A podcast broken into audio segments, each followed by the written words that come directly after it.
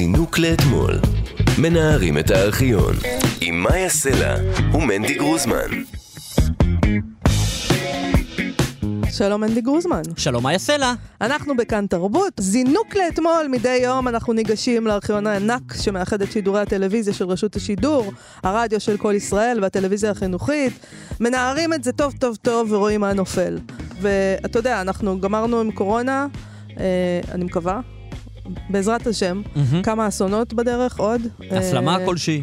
והסלמה ומערכה, ומה עכשיו? עכשיו עומד- אה, אומרים, אה, חוזרים לדבר על הפלונטר הפוליטי. בדיוק. אז אנחנו אה, מזנקים היום לבחירות עוד פעם. כן, איזה כיף. טוב, אז אה, בגלל שנמאס לנו מכל אה, סבבי הבחירות אה, הנוכחיים, כי הם פחות או יותר מניבים את אותה תוצאה אה, ומבוי סתום, אז אמרנו בואו נלך אה, לבחירות שכן אה, הובילו לניצחון כלשהו. אנחנו מדברים על 1959, עד כדי כך רחוק, תשי"ט, בשביל אנשים כמוך, מאיה, שפועלים על פי הלוח העברי, 11 שנה אחרי אה, קום המדינה, בחירות אה, כאן בישראל, ואז במוצאי הבחירות, כמו היום בדיוק, פאנלים בלתי מסתיימים אל תוך הלילה, משדר הבחירות המרכזי של הרדיו, של כל ישראל, טלוויזיה לא הייתה אז. אה, אז אנחנו פשוט נשב על המשדר הזה ונעמיק בו, העמק נראה היטב. איך דיברו אז, איך היה אז. בהמשך אני רק מבטיח למאזינים שאנחנו גם אה, נשמע על סיפור שהתרחש באותה שנה, משהו לגבי חצי האי לבלדור, משהו סיפור כדאי. מדהים על חצי מדהים, האי לברדור. מדהים, כדאי לך מאיה להישאר. נכון. אז את בוא גם ככה נגיד, נשארת כי את מגישה, אבל כדאי גם לכם. בוא נגיד שבצוות שלנו, העורך שלנו כמובן אייל שינדלר, המפיקה תמר בנימין, ועל התחקיר דניאל סידון. אפשר להאזין לנו מתי והיכן שאתם רוצים, בהסכת שלנו זינוק לאתמול, שזמין באפליקציה ובאתר כאן, ובכל יישומוני ההסכתים, וגם באתר החדש והמעולה כאן ארכיון, שם אפשר גם לראות חלק מקטעי הוידאו שאנחנו משמיעים. ואם אתם רוצים אה, להגיב או לבקש קטעים שנשדר כאן אה, בתוכניות הבאות של אה, זינוק לאתמול, אז אפשר לכתוב לנו דרך דף הפייסבוק, ששמו כשם התוכנית, זינוק לאתמול. זינוק לאתמול. מנערים את הארכיון. אז uh, בשנים האחרונות, בבחירות בלשון רבים בישראל, יש מנהיג אחד חזק, קוראים לו בנימין נתניהו, ומפלגות שהולכות איתו או נגדו. מסתבר מה היה? שבעבר, בשנים הראשונות uh, לקיומה של המדינה, זה היה די דומה. פשוט אז- במקום ביבי זה היה דוד. אז בואו נראה מה השתנה פה, אם בכלל, וניזכר באמת במערכת הבחירות לכנסת הרביעית, משדר הבחירות המרכזי והיחיד, יש לומר, של כל ישראל. איזה כיף היה להם אז, הם לא היו צריכים, לא היה תחרות. אתה פשוט היית משדר וכולם היו מקשיבים לך. לא רק להם, גם לבן גוריון לא הייתה תחרות, זה מה שמדהים. נכון. אז שלושה בנובמבר 1959, בוא נשמע.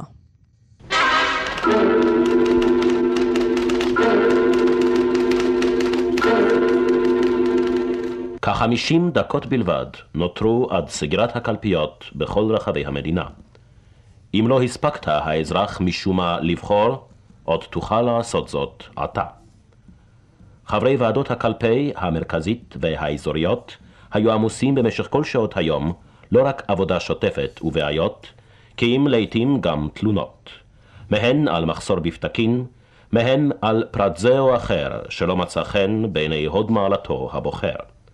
עתה מתחילה העבודה המפרכת, השחורה ממש. בדיוק בחצות נסגרות הקלפיות לבוחר. לאחר מכן הן נפתחות, פתק הבוחר מוצא מן המעטפה, והמיון מתחיל. קודם כל אני רוצה לדבר על המוזיקה המאיימת שזה התחיל איתה, נשמע כמו שידור אה, מלחמת העולמות המיתולוגי של אורסון ווילס, שדיווח על פלישת חייזרים, זה נשמע, זה, הוד מעלתו הבוחר, כן. נשמע ממש כמו איזה נכונים לקרב, תראי, אז אה, כמה זה היה? אחד חלקי אה, מיליון? מיליון וחצי? כן, אז אה, לכל קול היה יותר השפעה מאשר קול היום. קול קובע, ממש. כן, זה כאילו, אם לא תביא את כל המשפוחה, אז כאילו ממש מישהו יכול לא לעבור את יכול אחוז להיות החסימה. אסון, נכון, כן. לא תקבל את הצטלח יותר שלך. שמסדר לך כל מיני דברים. אז בוא נבין את תמונת המצב, אוקיי, אז אה, שימי לב, דוד אה, בן גוריון בן 73. אגב, אנחנו אוהבים להקביל, אז נתניהו בן 71. לא קשור, לא, באמת, שום קשר, אבל בן גוריון בן 73. אגב, באמת השתנו הזקנים היום, אני חושבת. כי נתניהו לא נראה כמו שבן גוריון נראה אז בגיל 73, נכון? כן.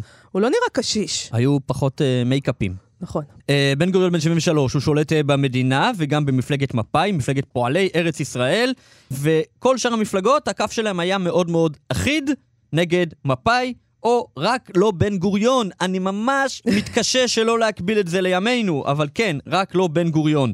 מה שקרה קצת זמן אה, לפני הבחירות הללו של 1959 זה אירועי ואדי סאליב. הם התרחשו זמן קצר לפני הבחירות ועוררו מתח בקרב בני עדות המזרח. ישראל כפי השנייה. שהם כונו ישראל השנייה. אז, ישראל השנייה, נכון. רק שאז בן גוריון לא היה המנהיג של ישראל השנייה, אלא של ישראל הראשונה. והייתה איזושהי מחשבה שבעקבות האירועים הללו, המחנה המתנגד לבן גוריון התחזק. זו הייתה הציפייה. דהיינו, מי זה המחנה שנגדו? בגין ומפלגת חירות. גם אז, כמו היום, מנהיג ישראל השנייה היה אשכנזי. וגם uh, רצו לראות uh, האם מפא"י תתרסק ובכמה, זה ממש אחד לאחד, קשה לי, פשוט זה רק התחלף. במקום uh, הליכוד זה מפא"י. אבל מה זה אומר עלינו, שהכל אותו דבר? זאת אומרת, אנחנו לא התקדמנו בשום דבר. האומה זה שלמה שלנו. המלך החכם שבאדם. אמר אין חדש תחת השמש, מה שהיה הוא שיהיה. נכון. זהו. טוב, עכשיו אה, בואי אה, נשמע קטע מתוך פאנל הפרשנים אה, הפוליטיים. זה לא עמית סגל מול אה, דנה וייס, הם אה, לא היו בתכנון אז. וגם אין שם אף אישה. זאת אומרת, לפחות התקדמנו בזה. אין אישה פה, אין כן. דנה וייס. זה, אה. הפרשנים הם רק גברים פה. וואלה, אשכנזים. אשכנזים, כמובן. למרות שקשה לזהות את זה במבטא. מבטא מאוד קשה. ניטרלי. כן. מה שמעניין זה שזה גם דומה להיום. אני אפסיק עם זה עוד מעט, מה אני מבטיח. פאנל פרשנים פוליטיים אה, שמורכב כולו מעיתונאים. העיתונאים הם אלו שבעצם מייצגים את המפלגות השונות. בהמשך זה השתנה ואז זה חזר בשנים האחרונות. בכל מקרה, כל עיתונאי מייצג גוף תקשורת שבעצם מייצג מפלגה. יש לנו את אייזיק רמבה כן. מעיתון חירות, שזה כמובן אה, בגין, חיים יערי מעיתון דבר, שזה בן גוריון. ועכשיו אנחנו אה, מריצים קצת לשעה אחת בלילה. חנוך סמית, אגב, שם ש... גם שם די מיתולוגי של סוקר, אה, אז הוא היה סוקר אז, והוא מביא תוצאות ראשונות, בעיקר מההתיישבות העובדת, מה שנקרא, קיבוצים, מושבים שמזוהים עם השמאל, וכבר בשלב הזה רמבה שם לב למשהו די מפתיע, בוא נשמע. דווקא משום שמר סמית גם כן אה, בן אדם, ככל אחד מאיתנו, הוא רואה תופעה שעד עכשיו לא הייתה קיימת ועכשיו היא קיימת. שב-200 קלפיות שבהן בכנסת הקודמת לא היו לחירות שום קולות, יש עכשיו למעלה משני אחוזים.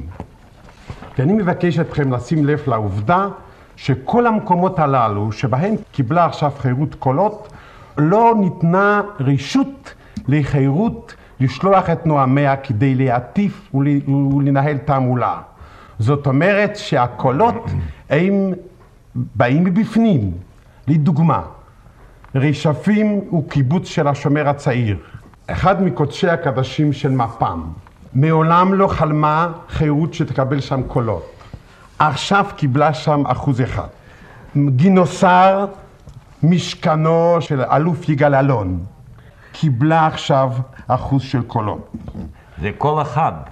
גם אחוז. אחד, אחוז אחד. זה כל אחד, גם ברשפים וגם... כן, גם זה. מעניין, כן. אבל ידידי אייזק, אם בקצב זה בגין ילך לשלטון, הרי עדיין לא הגענו לערים, אנחנו מדברים עכשיו על המקומות שמעולם לא הייתה לחירות דריסת רגל. לוחמי הגטאות, מעולם לא הייתה לחירות שם דריסת רגל, קיבלו אחוז אחד. ושם זה יותר מאשר כל אחד. בכפר הנוער הדתי, שמעולם לא קיבלה שם שום דבר, שניים פסיק ארבע, בשער חיפר שלושה פסיק ארבע. ובכן, זאת כמובן עדיין זה לא קובע באופן סופי, אבל זה מאוד אופייני שלמקומות שבהם לא הייתה דריסת רגל קודם, ממעמקים באו קולות לחירות. זה רק מעיד שיש לנו משטר דמוקרטי. בוודאי, בוודאי, בלי ספק, בלי ספק. טוב, הוא מזכיר לי את האנשים שאמרו תם עידן נתניהו מוקדם מדי. כן, אבל הוא כן שם לב למשהו שברור שקל להגיד בדיעבד, שמשהו קרה. הם, הם מלגלגים עליו כמובן, כי הוא אחוז אחד זה כל אחד, אה, אבל עדיין, אה, זה מין רגע כזה שהוא אומר, אה, בקיבוץ, מי מצביע על חירות ובגין בקיבוץ? וזה באמת נכון. ואני זוכרת בעצמי, אמנם אז עוד לא הייתי בתכנון, אבל אה, אני זוכרת גם בבחירות של אחרי זה, הרבה אחרי, כמובן, שנות ה-80, שנות ה-90, כשהתחלתי להתעניין, והיה לי איזה מין אובססיה כזאת, להסתכל בכל מיני קלפיות, לראות את ה... אחר כך שהם מפרסמים איך זה מתפרק. ואז אתה רואה כל מיני דברים שאתה, ואז גם אני זוכרת שאמרתי, תראה כמה אנשים הצביעו ליכוד בקיבוץ, כאילו, זה מוזר. אז הוא שם לב לדבר הזה, מלגלגים עליו כי הם עדיין אה, מין שלטון יחיד, אבל אה, אתה יודע, אה, אבישי בן חיים הוא לא הראשון, בוא נגיד, היו לפניו כמה אנשים. תקשיבי, משהו מדהים, שמאז, עד שבפועל בג- בגין אה, לקח את השלטון, עברו 18 שנה. אנחנו מדברים על ש- 59 עד 77. הם לא חשבו שזה יהיה כל כך מהר, בוא נגיד. הם- כן? 18 שנה זה די מהר בשביל לעשות כזה מהפך במקום אה, ש, של, אתה יודע, כמעט 100 אחוז שהם שלטו במדינה. כן. זה, תשמע, מהפך, למה? זה דור. המהפך זה היה... דור שלם. נכון, אבל זה המהפך ילד כן שעכשיו היה נולד, דבר מדהים. ילד שנולד במערכת הבחירות הזאת, תינוק בן יומו, הוא הצביע בבחירות ב-77. אוקיי, אז אם אתה חושב שזה ככה, מה קורה עם ביבי? 18 שנה, קחי את הזמן. כמה זמן עוד יש לנו? 18 שנה. אוקיי, בסדר קחי גמור. את הזמן. אנחנו כמובן גם שמים לב שיש את העניין הזה שעיתונאים מד... מדברים באופן חופשי את הצד ש... ככה זה, כמו היום, אתה יודע. זה ממש כמו היום, אבל זה מצחיק, אבל, אבל זה לא היה תמיד. זאת אומרת, בין 59 לבין 2021, לא תמיד זה היה נכון. לדעתי נכון. לפני 15 שנה זה לא היה מקובל שעיתונאים אומרים את דעתם הפוליטית באופן ברור. זה נכון, מצד שני, העיתונים אז לא היו של בעלי ההון, אלא של מפלגות. זאת אומרת, לא שהעיתונאים היו אחרת, אלא העיתונים היו אני אחרת. חושבת שכן. אם היית שייך לעיתון חירות, אז היית שייך לעיתון חירות והצגת את המפלגה הזאת, ואם, היית, ואם עבדת בדבר, אז כמובן אה, זה.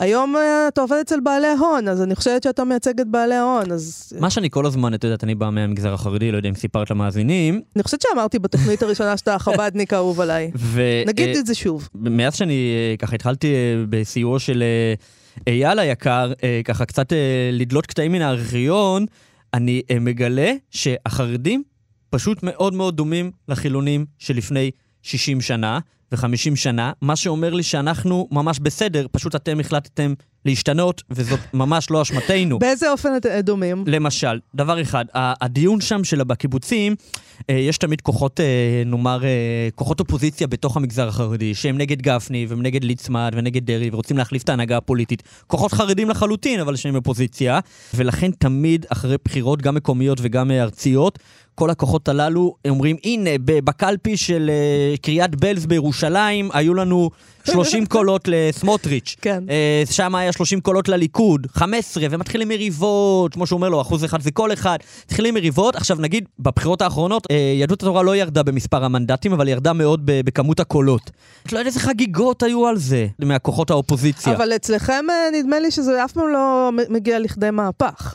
מה זאת אומרת? זאת אומרת שאין רגע כזה שבו בן גוריון הולך הביתה ובגין עולה לשלטון, אלא תמיד... אה, לא, אי אפשר ל... כן? אה, גם לזה לחכות? בסדר לא, גמור. לא יודע, יש שינויים. זה אנחנו רואים במפורש, שבקמפיינים האחרונים יהדות התורה פונה לקהלים ליברליים במובהק. ועוד דבר שהזכיר לי, את החרדים של היום, זה שהוא עובר על הקיבוצים, וכל קיבוץ הוא יודע בדיוק מה הדעה שלו. גם היום יש גם אצל החילונים אזורי שמאל, אזורי ימין, אבל ממש, זה הקיבוץ של אה, חיים אילון, בשם. מה זה הקיבוץ של חיים אלון? זה 200 איש, מה זה? הכל היה קטן, תשמע, ידעו. זה כמו, טוב, זה השכונה של ליצמן, מה קשור? בוא נמשיך אה, לקטע הבא מהבחירות, נראה איך זה מתקדם שם, בבקשה. אני מסכים לדעה שכל הוויכוח הזה שמתנהל עכשיו הוא קצת מוקדם מדי, מפני שיש לנו מעט מאוד בשר לנתח, יש לי הצעה שלא נאכל איש את בשר רעהו בינתיים. חלילה. דברי חכמים בנחת. נשמעים. מכל מקום נדמה לי שאולי העובדה הבולטת ביותר בתוצאות עד עכשיו היא העלייה הקטנה הזאת של אחוז אחד בקולות של מפא"י. מערכת הבחירות הזאת התנהלה בסימן אה, ניסיון להוריד את מפא"י. לניסיון הזה היו שותפים, סבורני, כל המפלגות, מימין ומשמאל. זאת הייתה, כך הצהירו, מטרתם המרכזית, להוריד את מפא"י. ואם אנחנו רואים שהיא דווקא עלתה באחוז אחד, הרי זאת עובדה אה, אופיינית מאוד. טוב, קודם כל זה היה חיים יערי מעיתון דבר שדיבר. בוא נשים לב לדבר, הוא אומר שלא נאכל איש את בשר רעהו, אבל בניגוד לאיך שאנחנו רגילים היום, הבן אדם הזה מדבר, והוא מדבר. אף אחד לא מתפרץ לדבריו, אף אחד לא צורח שם. וגם קודם, כשרמבו דיבר, אז הוא דיבר, ונתנו לו לדבר. אנחנו לא מכירים כזאת אה, שיחה היום בטלוויזיה וברדיו שלנו, חוץ מכשאנחנו מדברים, ואנחנו עכשיו לא, צורכים אחד על השני. והם מדברים לאט. נכון. עכשיו, אני היה זמן. מצטער מאוד. דבר ראשון, הייתי מציע שם חלופי לתוכנית, במקום זינוק לאתמול, חבל, אפשר לומר, הם משמיעים קטעים של גברים אשכנזים מדברים. באמת, חבל, אה, זה. גברים אשכנזים מדברים, זו תוכנית מאוד כיפית, אה, שומעים כל מיני קטעים של גברים אשכנזים מדברים לאט, בצורה טרחנית ועד זרה. אה, אני רוצה לומר אה, כמה דברים. מה? גברים אשכנזים מדברים, זה נכון, אני האישה פה, תשקול, זה- זה אשכנזייה. יתפוס רצח. תחשוב, הסכת חדש, גברים אשכנזים מדברים. שינדלר כי אתם לא מסכים. שומעים אותי מספיק, אז בואו ניתן לכם גברים אשכנזים מפעם. אם לא מספיק לכם, הגברים האשכנזים בהווה. בכל מקרה, חבר שלי, סתם עשינו כזה, שנהיה... התחלנו לחכות, כאילו, איך יהיה שנהיה שנינו בגיל 80. Hmm. ואז הוא אומר לי, אני אקרא לך מנדי, קום מהר וכולי, ואז פתאום אמרנו, לא, אנחנו בני 80 לא נדבר יידיש, כי זה לא קטע של זקנה, זה פשוט הזקנים של היום דיברו יידיש, כי ככה הם דיברו פעם, אנחנו נדבר עברית, אנחנו נגיד סבבה, וזה יהיה של פעם. אני היום שם לב שזקנים מדברים לאט, והייתה לי שאלה, שאלה שעכשיו באה על פתרונה, האם הם מדברים לאט כי כל מי שמגיע לגיל מבוגר מתחיל לדבר לאט, או שפשוט זה עניין דורי, הם דיברו לאט גם כשהם היו צעירים, אנחנו מדברים מהר וגם כשנהיה זקנים נדבר מהר, אולי הדור הבא שוב ידבר לאט, ואז יהיה קטע של צעירים לדבר לאט. רגע, אז מה המסקנה שלך? יש לך מפה- שהם- מסקנה? הם בני כמה הם שם? הם לא זקנים. לא, בטח הם 50. 50? כן. הם מדברים כמו זקנים. לאט. עכשיו אני, סליחה, אני רוצה להגיד לך משהו על זה, כי אני קצת יותר מבוגרת ממך. לא. אה, טיפה. וכבר יום, יש יומיים. לי ניסיון. אה, אז הניסיון, אני מתכוונת עם זה שיש לי כבר ילדה שהיא גדולה. אני זוכרת שלי היו אומרים כשהייתי צעירה, אבל למה את מדברת כל כך מהר? אנחנו לא מבינים מה את אומרת. ואני אומרת את זה עכשיו לבת שלי. אני לא יודעת מה קרה פה, אבל לא. אני פתאום אומרת, אני לא מבינה מה את אומרת, למה את מדברת מהר? אני לא. אומר, זה לא י- יאמן. יכול- לא בטוח אז- שאת התחלת לדבר יותר לאט, יכול להיות שהיא מדברת עוד יותר מהר גם ממך. או שהתאים במוח מתחילים לנשור. אני תמיד אומרת לעצמי, הנה, את מתחילה. אבל פה מתחילה." זה אנשים בני 50, אנשים בני נכון. 50 לא מדברים ככה היום. אבל מנדי, אם ישמיעו את התוכנית שלנו בזינוק לאתמול בעוד 50 שנה, מהמם. נראה מה הם יגידו עלינו. וואי, זאת אומרת, חלום שלי. ח- חבל שלא חלום נהיה ש- לי לשמוע את זה. לא. אתה אולי כן, אני כבר לא. תפסיקי, את זה יודעת שתוחלת. החיים ממש עולה? נכון, יש עכשיו סיכוי שאני אחיה עד 150. בטח. נתקדם להתחזקות יחסית של חירות אה, ומפלגות עדתיות. בואו נראה מה קורה שם. אה, קודם כל, אה, יושב לידי הפלוגתא הגדול ביותר שלי, מפא"י, אה, והזכיר שנעשה ניסיון מכל המפלגות להוריד את מפא"י. אני יכול לומר את המחמאה הזאת על חשבון אה, תנועתי. כל המפלגות עשו את זאת ונדרשו לעשות את זאת, אה, להרביץ בחירות ולהוריד את חירות.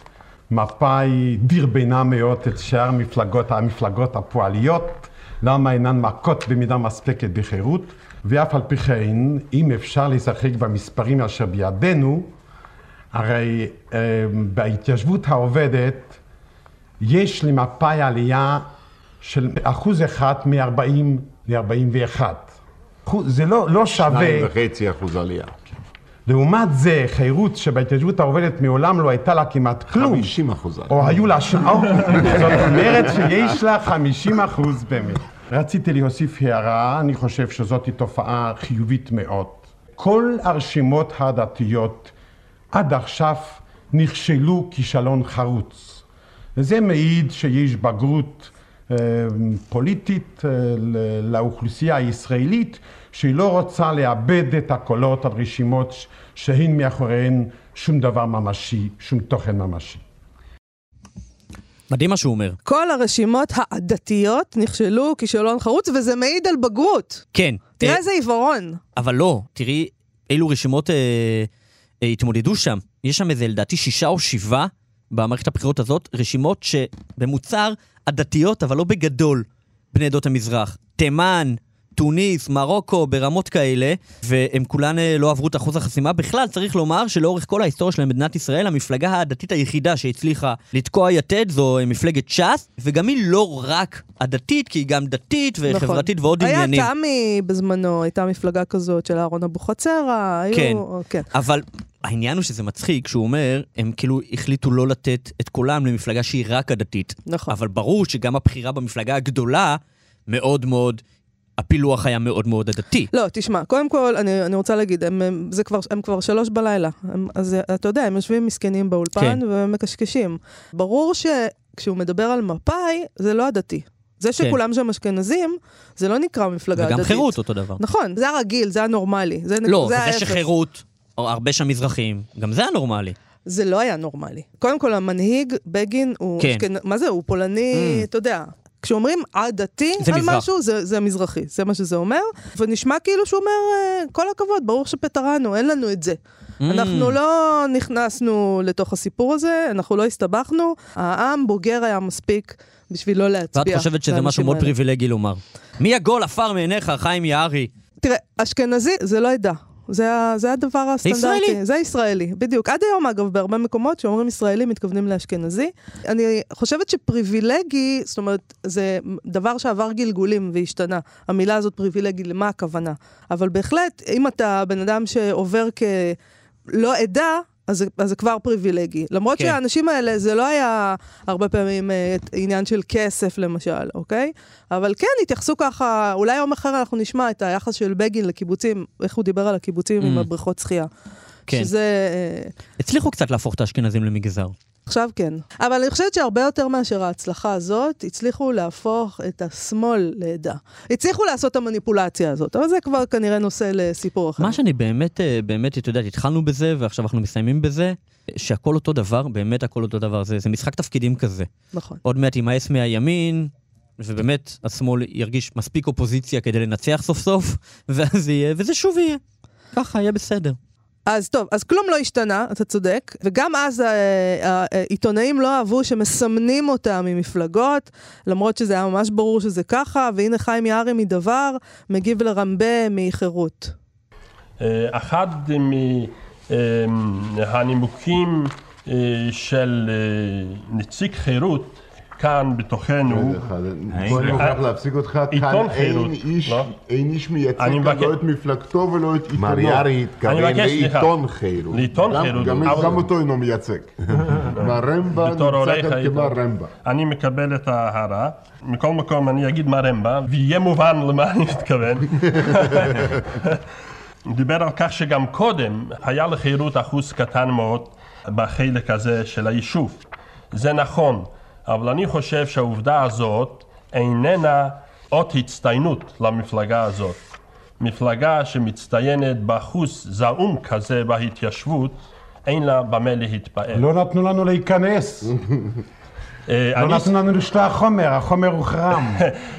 נואמים בעל פה לא נתנו רבותיי, לדבר. רבותיי, רבותיי. אני, אני הבנתי סניף שלהיכנס, למלחמת הבחירות לא לא, נפתח. אני רק הבנתי שלהיכנס פירושו לא עם חומר בחירות, אלא עם אנשים להתיישבות, לבנות יישובים. טוב, רבותיי, חבל באמת להיכנס לוויכוח מסוג זה. בארבע וחצי בבוקר מותר. איך הם בארבע צוחקים וחצי. מהבדיחות של עצמם, איזה חמודי. בארבע וחצי בבוקר מותר, הוא אומר לו. כן. חירות לא מצליחים בהתיישבות, כי הם הם לא מתיישבים. ככה אומר ככה זה אומר. מדהים שאז השמאל כאילו היה פטריוט שמאשים את הימין ב- בישיבה על הגדר. היום זה קצת הפוך, אבל הוא אומר, אנחנו חורשים את האדמה ברגלינו ואתם... תראה, אה, הימין, מה שהוא ייצג אז, אה, זאת אומרת, לפחות חירות, בגין, כל הדבר הזה, בורגנות. זה את הבורגנות הזאת. הם כן. חיים בתל אביב, הם אה, לובשים את החליפות, והוד והדר, ובוודאי לא את הח"כי הפתטי הזה. כן, כאילו תל אביב? הייתה קצת חירותניקית. אני לא הייתי אומרת עליה שהייתה חירותניקית, אבל היה שם יותר היו חירותניקים מאשר. בקיבוצים. נכון. בוודאי שבקיבוצים אה, לא היו, והם בזו לדבר הזה, היהודי הגלותי הזה, Mm. מבחינתם, בגין. הוא מתכוון לזה שלא נתנו להם להיכנס לחלק את העלוני בחירות שלהם, כן. כן? זה מה שהוא מתכוון, ואז הוא אומר לו, "ת- תקימו התיישבות, אה, ייתנו לכם להיכנס, שזה יהיה שלכם. כן, מעניין מה ייתנו להם קרקעות, לא יודע. הם, אה, הם יכלו תמיד אה, ללכת לעיירת פיתוח, זה מה שנתנו להם, לא? Mm, נו, מה? זה אוקיי. נחשב? זה לא נחשב, לא. זה גם לא חקלאי, כלומר, הרעיון ה- של, חק... של החקלאות היה רעיון אה, כמובן ש... אני של רוצה, מפא"י. תוך אה, כמה חודשים שאני בתוכנית פה, לסגל לעצמי את אה, סגנון הדיבור. אתה יכול, כי אתה למשל יכול פתאום להגיש ביידיש, מה שאני לא אה, זה יכול לא בדיוק לעשות. ביידיש, אז אני אנסה משהו עכשיו. יידישי- עכשיו יידישי. נעבור לפרסומת, בבקשה. אם יש לך למרתה, אתה אריה ממש. אם יש לך למרתה, אתה אדם חדש. אתה קנון גדול, אתה תותח דירתה. כי יש לך הכל, יש לך למרתה. למברטה, אתה יודע מה זה? לא. למברטה, זו פרסומת שאמורה לגרום לי לקנות משהו? כן. לא שכנע. תנחש מה זה למברטה. לא יודע, זה סוג של כובע? כובע. דווקא יודע. יכול להיות למברטה, אבל כמו ברט, כאילו, זה בא לא לך מברט. ובכן, אני, הסיבה שאני יודעת מה זה למברטה, זה בגלל שיש שיר כזה על הלמברטה, נכון אייל שינדלר? שלמה ארצי אה, שר על הלמברטה, זה אופנוע כזה, זה Mm. וספה, טוסטוס, לא יודעת. איך לקרוא לזה, אופנוע. אז אה, מה זה, משנות ה-70? והחבר'ה פה היו קצת ברוקנרול, שמת לב. אה, כאילו, יש ולמברטה זה פה- כאילו היה מגניב? אני מדמיינת את הפאות הארוכות, פאות לחיים, והבלורית הזאת, והחבר'ה... זה היה מגניב. זה היה מגניב. זה היה יותר. מצ'ואיסטי כזה? ברור. וואי. אופנוע. בתקופה שהיה מצ'ואיזם. וזה גם היה נדיר באיזשהו מקום. זאת אומרת, נגיד היום כולם נוסעים על אופנועים, אבל פעם זה לא היה ככה. ואני חושבת שפעם, אם אני לא טועה, כילדה אני זוכרת את זה, שאופנועים זה לפושטקים. נכון. נכון? נכון. זה לא כאילו כל אחד נוסע על אופנוע כי זה פשוט נוח וכי יש כן. פקקים, אלא פושטקים נוסעים על נכון. אופנועים. אז אה, למברטה, וואו. זה איטלקי יש לפי דעתי. לרכוש עדיין אה, למברטה? מעניין. מעניין, אני בטוחה שיש, בטח באיטליה, אבל זה כבר, אולי כבר לא נחשב כמו פעם. אבל אני כן. לא יודעת אם זה היה נחשב בכלל, פשוט שלמה ארצי עשה שיר, אז, כן. אז, אה, אז נהיה משהו. זינוק לאתמול. ועכשיו נעבור לסיפור נוסף, מאיה ברשותך. בבקשה. אני ממש נכנס לזה. אוקיי, אז אנחנו אה, נשארים בשנת 1959, וסיפור נוסף שהיה באותו זמן בחדשות, מלבד הבחירות, סיפור שהתחיל לפני זמן רב. כך זה נשמע אז במהדורה. לפני כשלוש מאות שנה, כשנקלע ויליאם השלישי מלך בריטניה לסערה עזה בלב ים, לא ידע את כל התוצאות שתביא בעקבותיה. השבוע נתברר כי עקב אותה סערה עשויה אזרחית ישראלית לקבל זכויות טריטוריאליות בלברדור שבמערב קנדה. אחד מאבות אבותיה של הגברת בלומה רוזנברג מחיפה היה סוחר הולנדי בשם יוסף דה לפנהה. אוניותיו הצילו את המלך האנגלי ממוות, וכתמורה העניק המלך למשפחתו זכות בעלות על חצי האי המרוחק. המשפחה היהודית מהולנד לא עשתה לפני 300 שנה צעדים מיידיים להשתלטות על חצי האי. אך בימים אלה, משנתגלתה בגנזי המשפחה תעודת השי המקורית, הוגשה התביעה מחדש. תשמע, אני חייבת להגיד לך משהו. זה החלום הרטוב של כולנו, שיום אחד נגלה שיש לנו דוד באמריקה או איפשהו, שהוריש לנו פשוט הון עתק. אני אפילו לא העזתי לאי פעם לחלום על אי שיורישו לי, אבל פשוט תגלה שאתה היורש היחיד של איזה תיבת אוצר מטורפת, והנה זה קורה לאיזה גברת בחיפה. האי לברדור, לא פחות ולא יותר. שנרכש 300 שנה לפני. כן, וואו. זה פשוט מדהים. וואו. בוא נשמע אה, אה, ראיון עם היורשת. מעניין אם הייתה. רווקה אז. ואם קיבלה ככה מלא חיזורים ב... לא יודע איפה. סרנדות. בטח היה שם הרבה סרנדות מתחת ביתה, אם הייתה רווקה. את אחת היורשות של לברדור, גברת רוזנברג, פגש כתבנו טוביה סער בדירת גג קטנה בחיפה. מדבריה הסתבר כי אגדת לברדור ליוותה את בני המשפחה מדור דור. פעם ראשונה שמעתי את זה כשהייתי בת עשר. אני זוכרת שבבית היו אומרים, הלוואי כאשר נקבל את הירושה את לברדור, יהיה טוב יותר. חצי האי לברדור הוא אזור רמות קר, עשיר בפיורדים, במחצבים ובתושבים אסקימוסים. אם תזכה המשפחה התובעת במשפט, יהיה גם לאזרחית ישראלית חלק בנחלה הרחוקה. מה הם לדעת הגברת רוזנברג הסיכויים להקמת אימפריה פרטית כזאת? אני פוחדת שקנדה ואנגליה לעולם לא יוותרו. אך בכל זאת, אני מקווה לקבל משהו בבית המשפט. מה בדיוק תתבעי? אני רוצה לתבוע כסף. הארץ עצמה לא מעניינת אותי. אני גם לא אוהבת קור. אפילו בישראל אני סובלת בחורף. בלברדור בטח קר יותר. אוי, גדולה, היא גדולה, היא גדולה. היא פשוט לא אוהבת קור, לא מתאים לך. לא, כאילו, עוד לא. ירשת בכלל, מי הכיר אותך עד לפני יומיים, גילו שאולי יש לך איזה חלק זאת בדיון משפטי, והיא כבר יש לה דרישות. אני רוצה כסף, לא נוח לי שם בלבלדור, קר לי, אפילו בארץ קר לי, אם אפשר כסף, דבר ראשון זו הייתה אה, פינתנו במסגרת התוכנית גברים אשכנזים מדברים. פינתנו. אישה אשכנזית מדברת. אה, פינה נהדרת אגב, חולה על הפינה הזאת. לא, אבל תחשוב איזו הזדמנות היסטורית הייתה אז ב-1959, אולי, אולי, להגיד, רגע, כאן נורא נורא מסובך, יש פה גם ערבים, יש מלחמות, בוא נבדוק את העניין הזה של לברדור, אולי העם היהודי יכול להתמקם בלברדור. אם יש לנו קושאן. מגברת אה, רוזנברג, נסתדר עם הדבר הזה. את רוצה שכל המדינה תהיה תלויה בקפריזות של גברת רוזנברג שלא אוהבת קור? שיש לה דרישות? אני לא רוצה שכל המדינה תהיה חייבת לה. לא טוב לנו סיכון קיומי. בוא נשמע אותה עוד קצת. יא, חולה עליה. מה תעשי, גברת רוזנברג, אם תקבלי לא כסף, אלא את חצי האי לברדור עצמו? הלוואי, אם אקבל את לברדור, אמצוא את הזכויות לחפש ולמצוא מינרלים ומחצבים. לממשלה שלנו, אני לא אדרוש דווקא אחוזים. מספיק אם אני אקבל פנסיה חודשית קבועה לכל החיים. האם תסכימי לגור שם ולשלוט במקום? לא, אני ציונית ואין לי כל רצון לעזוב את ישראל, אפילו בשביל כסף. טוב. אה, היא עוקצת אותנו. אין סיכוי, היא לא נשמעת לי פריירית. רוצה קודם כל להגיד לך כזה דבר. האי היא לברדור עוקצת הוא... אותנו. נראה לך שהיא תסכים לתת לנו זכויות שם, מינרלים ועניינים תמורת פנסיה חודשית? כן. אני רוצה להגיד לך משהו. אנחנו מדברים על שנת 59, אנשים היו שונים אז. היו אז אנשים שוויתרו על השילומים מגרמניה. בגלל אידיאולוגיה. אנשים התייחסו אחרת לדבר הזה. אני מאוד מאוד מזדהה עם הדבר הזה, שהיא רק רוצה פנסיה כדי לדעת שהיא לא תהיה רעבה בזקנה ויהיה לה איך לטפל בעצמה.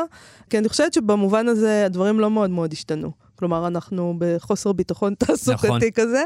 אה, אני רוצה להגיד שהאי לברדור הוא אה, מאוד מאוד אה, גדול. ביררתי בינתיים את הסוגיה הזאת, ואם יש שם מינרלים ומחצבים, אז עשינו מקח טעות אם, לא, אם המדינה לא התערבה בסיפור הזה. אבל מה קרה בסוף? גברת רוזנברג קיבלה? אנחנו... לא קיבלה.